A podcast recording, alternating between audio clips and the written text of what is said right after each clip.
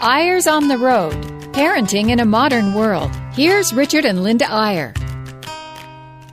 Hi there, we're back. It's going to be a fun hour because we have been having fun, a half an hour actually. But it'll seem like an hour because, uh, no, that's not how it goes. Time flies when you're having fun. It doesn't go slow when you're having fun. That's it. In fact, I think the last time we did a show, uh, we talked about having our little 13 month old granddaughter with us for nine days. And uh, I think we refer to it as baby jail, um, which we affectionately call baby jail. Um, we really loved having her and had so much fun with her, but it just reminded us of how hard it is to have a little baby that requires care 24 7.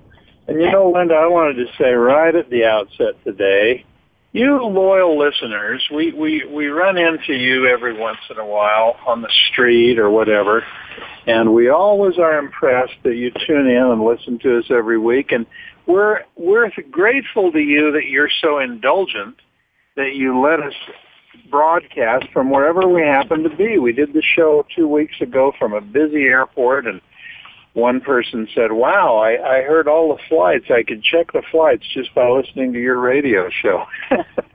but that's why it's called Eyres on the Road. We are traveling a lot, and I don't know if we're doing any good, Linda, but we get a chance every week to speak to sometimes hundreds and once in a while thousands of parents. And we love it because people are really at their best when they're thinking about their kids. Have you ever thought of that, Linda? People people may have various problems and people may have things that they're troubled by and people may even have some things that make them not very good people. But when they're talking about their children, my word, it brings out the best in people and it, it's, it brings out love. That's really all I can say. I mean, we've got a son who's a new dad. He's just been a dad now for uh, six weeks, Linda. I guess five or six weeks, yeah, and seven actually. And it's so fun to watch him because, and he made the observation, and it's sort of obvious to all parents who've just become parents, and that is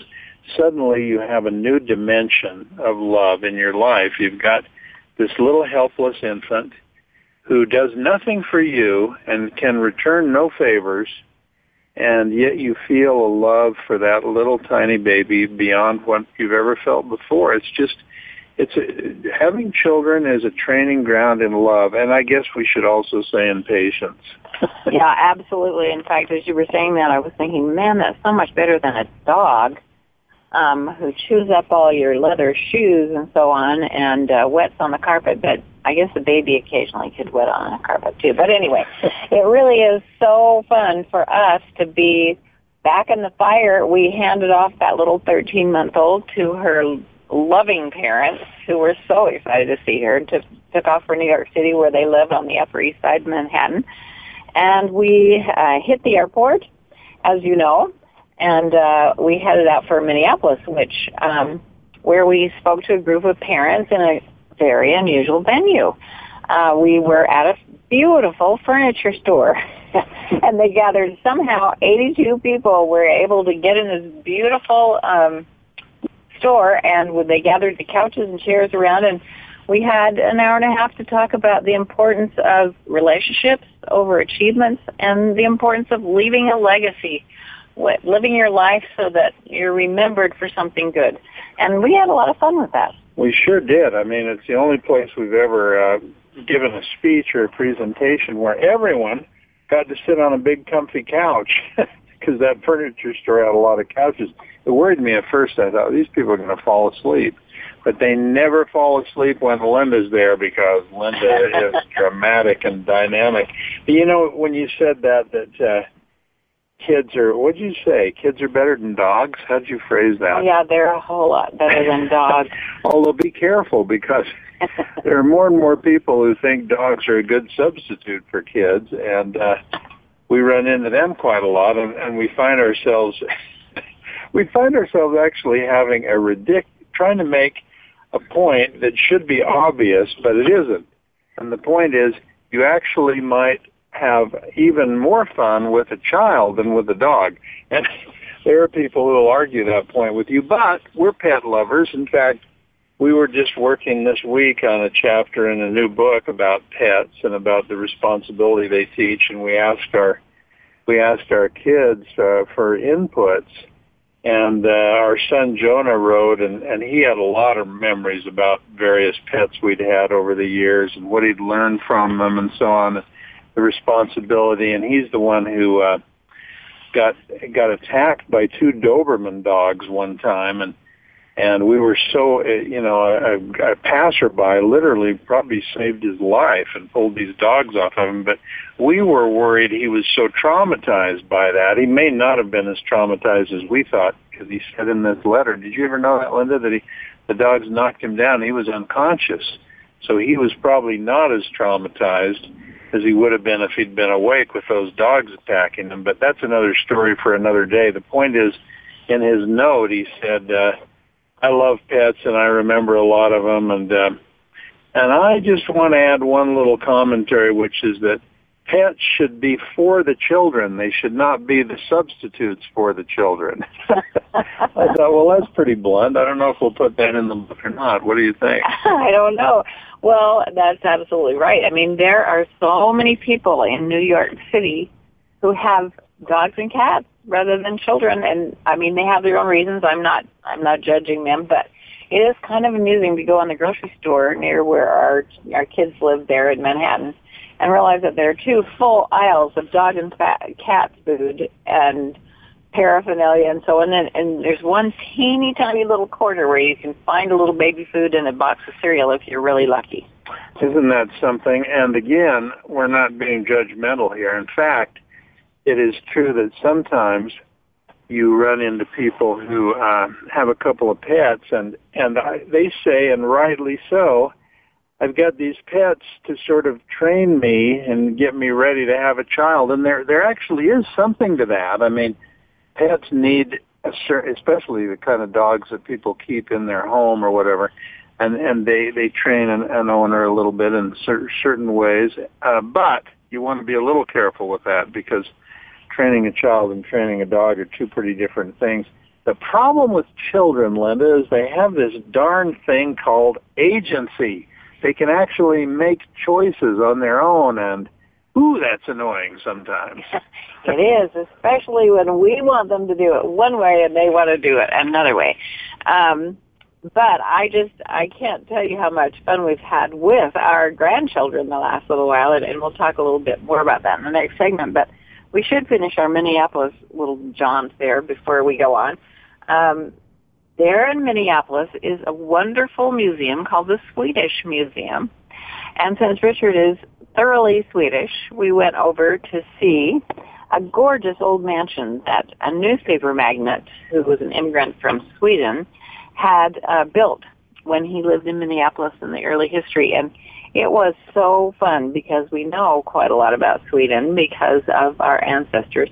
And uh, it was a delightful trip through that museum, don't you think? Well, you know, I, I, I wish I knew the numbers on this, but I have a suspicion that uh, among among LDS or Mormon people in Utah, I bet about half of them are Scandinavian to some degree in their ancestry. They're just, it's so common to have a Swedish grandparent, or in my case, a fully Swedish mother.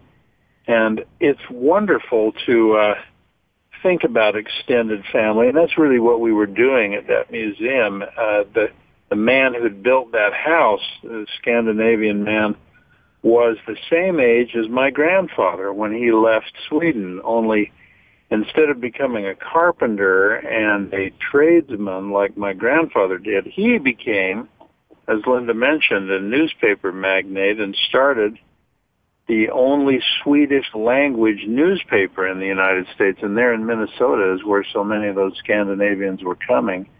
And he made a fortune at it and provided a good service for those people too. But part of what he did had to do with parenting and children and he tried to keep families together. He only had one child of his own, but I thought this was interesting, Linda. If you subscribe, you were a Swedish immigrant and you were taking this newspaper so you could have news in your native language. You also had the right to go to this mansion where this publisher lived and read any of his library. And he had an enormous library of beautiful leather-bound Swedish books. So uh, I wonder if anyone would do that today. Subscribe to my newspaper, and you can come over to my house anytime you want and use my library. and a library meant something different in those days. Without, of course, what what we have at our fingertips now. I mean, that was really a huge deal. But you know, we really like Minneapolis. They we went to the Mall of America, at the biggest mall in the world, I guess. I mean, that's what it says. But um, it really had an amazing amusement park, not quite as big as Lagoon, but almost right in the middle of the mall, and a beautiful aquarium. It was it was wonderful, and we, you know, excuse the little travelogue, but we it is called Eyres on the Road. We're going to take a little break, and when we return, we're going to take you with us on an adventure, and I do mean an adventure. When you go down to Arizona and the parents are gone and you take over the five kids, two teenagers and three adolescents, you're going to have an adventure. We'll see you and talk to you about it after the break.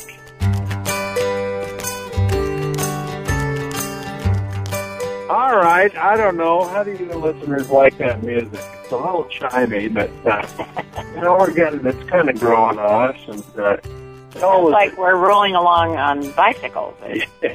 but it always makes us happy because we get another 15 minutes to talk to you about parenting and families. And you know, here we are. We we just got back from this nine day stint of watching this beautiful little 13 month old full time being in baby jail, as we call it. And then where did we go from there? We went right. Well, we went to Minnesota and had sort of two nice days of just sort of taking care of ourselves, which seemed kind of like a luxury. And then suddenly we went down to be with our five grandchildren in Gilbert, Arizona. There's such a uh, a, con- a Utah connection in Gilbert, Arizona. There's so many people we know, and two of our children live there.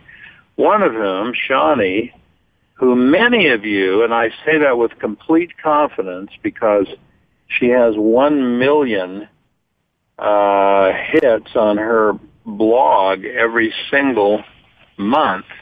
And so I say with confidence, a lot of you know about the blog 71toes.com, 71 T-O-E-S dot com comes from the fact that she once, one of her five children had an extra toe when she was born. So at that moment, before they corrected that, they had 71 toes in their family, so it's easy to remember. But a lot of you know Shawni, and she and her husband Dave were on a well-deserved break, and we got to hang out with those kids. And when you do that, and you haven't done it for a while, you realize that a family of five with teenagers and younger kids is a complex organism, Linda. Complex. Man, to say the least. I do have to say we volunteered for that because we love being with our grand their our grandchildren without their parents. I mean, we love being with them with their parents, but it's a whole different dynamic when the parents are gone and it's just you and the kids. And uh, that's when you really find out what's going well, on. You really know what's going on, and you really understand what their parents are going through. You know, when they're begging to go to a friend's house or can I do this or that or the other. It, it is just so fun to see that roll around. The problem is that, um, I mean, not the problem. The good thing about it was that we got there the night before uh, Valentine's Day. And oh, so right. um, it was so fun because we got there and as usual with a, a house full of kids, one child hadn't made her Valentine's yet and she wanted to home make them and she wanted grandfather to run over to the store and get some some candy, and he says, no, we got to do something without sugar. So he said, okay, then sugarless gum. Buy a bunch of packages of sugarless gum. So they did that and came up with a clever little Valentine. Then another I bought out, let me just say, I bought out this whole Walgreens drugstore of all the sugarless gum they had, and and I thought, what in the world is she going to do with this? And she had it in her mind she could melt down the gum and somehow make it into heart-shaped Oh, I didn't even know about that. and we got there and realized that wasn't going to work, and so this is kids are creative, right? So she just decided to get some hearts and and say I heart and then put the little sticks of gum into a U. And so she made 33 of those. Well, we sort of made them. well, we helped her make them. We, we helped her, her make them. and then the other kids were making other Valentines. Oh, and, cookies. We thought there was, oh, I have to make cookies for my class. There's 33 kids. And our son came over who uh, is in Arizona and teaching school there and loving that. And that's another story. But uh, he came over and helped do supervise the cookies, and so we got those all done. And then Shawni had left a, a bag of goodies for the Thanksgiving breakfast, which we always did at our house. We always had a special cup with a little candy in it in the mornings on uh, Valentine's Day. And so we had some pink pancakes and we had special plates and rose petals and it was really, really fun. But yeah. I'll tell you what time we did that breakfast. 6.30 a.m. 6.30 a.m. Can any of you, I'll ask a rhetorical question. Why on earth do high schools start at 7 in the morning? I mean, that goes against everything. That goes against nature, Linda. Everybody knows teenagers need to sleep a little more, and, and so these kids have to leave for high school at 6.30 in the morning, and I'm like, what, is this for the teachers? who are we serving here? But anyway, I want to get on that soapbox. Well, well, I will because the other problem is that the elementary kids don't start sometimes till eight forty-five or nine, and they're the ones that are up bouncing off the walls early in the morning, and the teenagers are the ones that need their sleep so desperately because they've been up doing homework all night. Anyway, okay, no. Well, we're off our soapbox, but we want to get some some conclusions and maybe some advice for some of you parents, which is rekindled in our minds, and if you're grandparents too, because uh, you know one of the interesting things is there are way more grandparents now taking care, being the primary caregivers to to young children than there have been over the last several decades. Although, as most of you know, in in other countries, other parts of the world, grandparents are very and have always been intricately involved in raising the kids. In fact, there are a lot of cultures where the parents are off working and the grandparents living in the same home all the time are the ones who care for the kids. I think that, that, that the perfect balance is to have very involved active grandparents, but to have the grandparents and the parents in really good open communication and to have the grandparents acknowledge that the parents are really the stewards over those children and that what they're not supposed to do is come in as know-it-all grandparents and reorganize the home and tell their kids how to be better parents to their grandkids and so on. That's a recipe for disaster, obviously. But the ideal world is one where grandparents get an opportunity, as we try to get as often as we can, to be helpful, to be in the home, to take care of the kids, to give the kids a break, to get away, and, and to be there, and you know, uh, within reason as babysitters and different things, and to have frequent conversations with the parents. How is Max doing? How is Ellie doing? As we did. These are the kids we were with, and we learned so much about those kids, and it's a good sounding board for the parents to give you their views on how those kids are doing. But like you say, Linda, there's nothing like actually taking over for a few days. I mean, here, you know, you talk about Valentine's Day. Here's this this handsome 15 year old grandson, our oldest grandson, who's six foot four and is an athlete. And I mean, the problem he had on Valentine's Day is this girl calling him all day long and him telling his sister, "Tell her I can't talk to her right now," and then she'd call back five minutes later. But I mean, it's just such a drama. Well, it is, and they're both. I mean, he is into volleyball, mega, and had to be at the school at 5 a.m. every morning the week before we got there. See, it could have been worse. Could have been worse. We yeah. could have had to have him at the school at 5. And then uh, the daughter is a 13, 14 year old is uh, trying out for the tennis team for high school and thinks she's going to make varsity, and that's high stress. And there's just so much stuff going on. Now, some of you are lucky enough to live close to your grandchildren. We do not, although we do see them a lot because we travel so much. We just had four of them here this weekend for a wedding that they came for, and then we're going to see them uh, in California. We're doing a big retreat, which we'll talk about next week. But Um, it really is interesting that many of you have grandchildren living close and some have grandchildren living far away. And all of ours live far away except one family that lives in Ogden. So we have really learned how to communicate with our grandchildren through the media.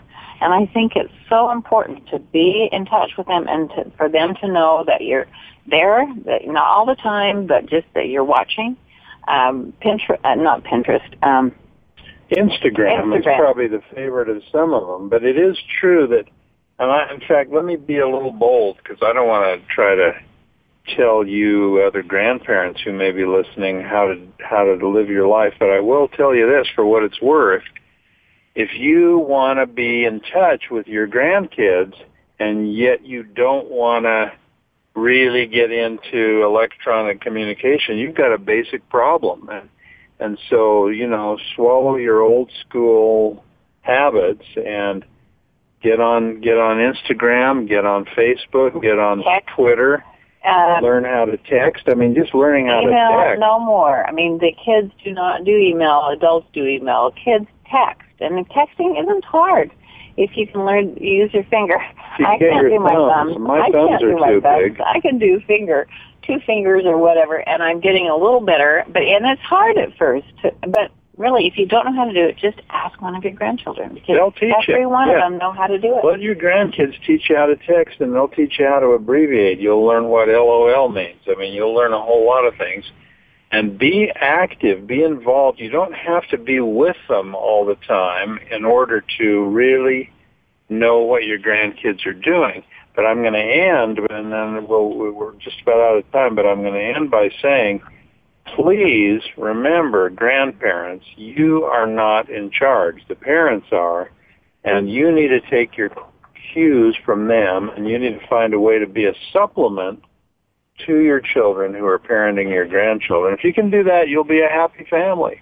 I have to add, you are in charge of being in touch with them and feeling like you know a little bit about what's going on. For the younger kids, we're doing a little questionnaire this summer and I'm just going to hand a little questionnaire out. And what are you worried about most? What's your favorite thing that's happened this year? What's uh, your favorite food? You know, just things that you really need to know about them. And we have so many. I can't remember whose favorite food is what. But if you have it on paper, then if you when you have them individually, you can be more informed about their lives and what's going on. That's right, and I, I what I've committed to do this year, and we're not saying that we're all that great. In fact, what we're really saying is we we, we haven't been. Yeah. We need to be better, and so we've made these resolutions. And one of mine is I'm going to take each of my grandkids on a special grandfather date this year, and they get to plan the whole thing, where they go and what they eat and what they do. And I'm just going to be there for them, and we're going to make them three or three hours long or so. And I'm going to bring my little notebook and learn all I can about each of these wonderful grandkids. Because the more you know, the more you can be a helper. Now, we're going to be looking forward to being with you next week. By then, we will have had a couple more very interesting meetings with, with parents around the country, and we'll share with you, as we always do, some of the things we learn in Eyres on the Road. Have a great week, and we'll see you next time. Bye bye.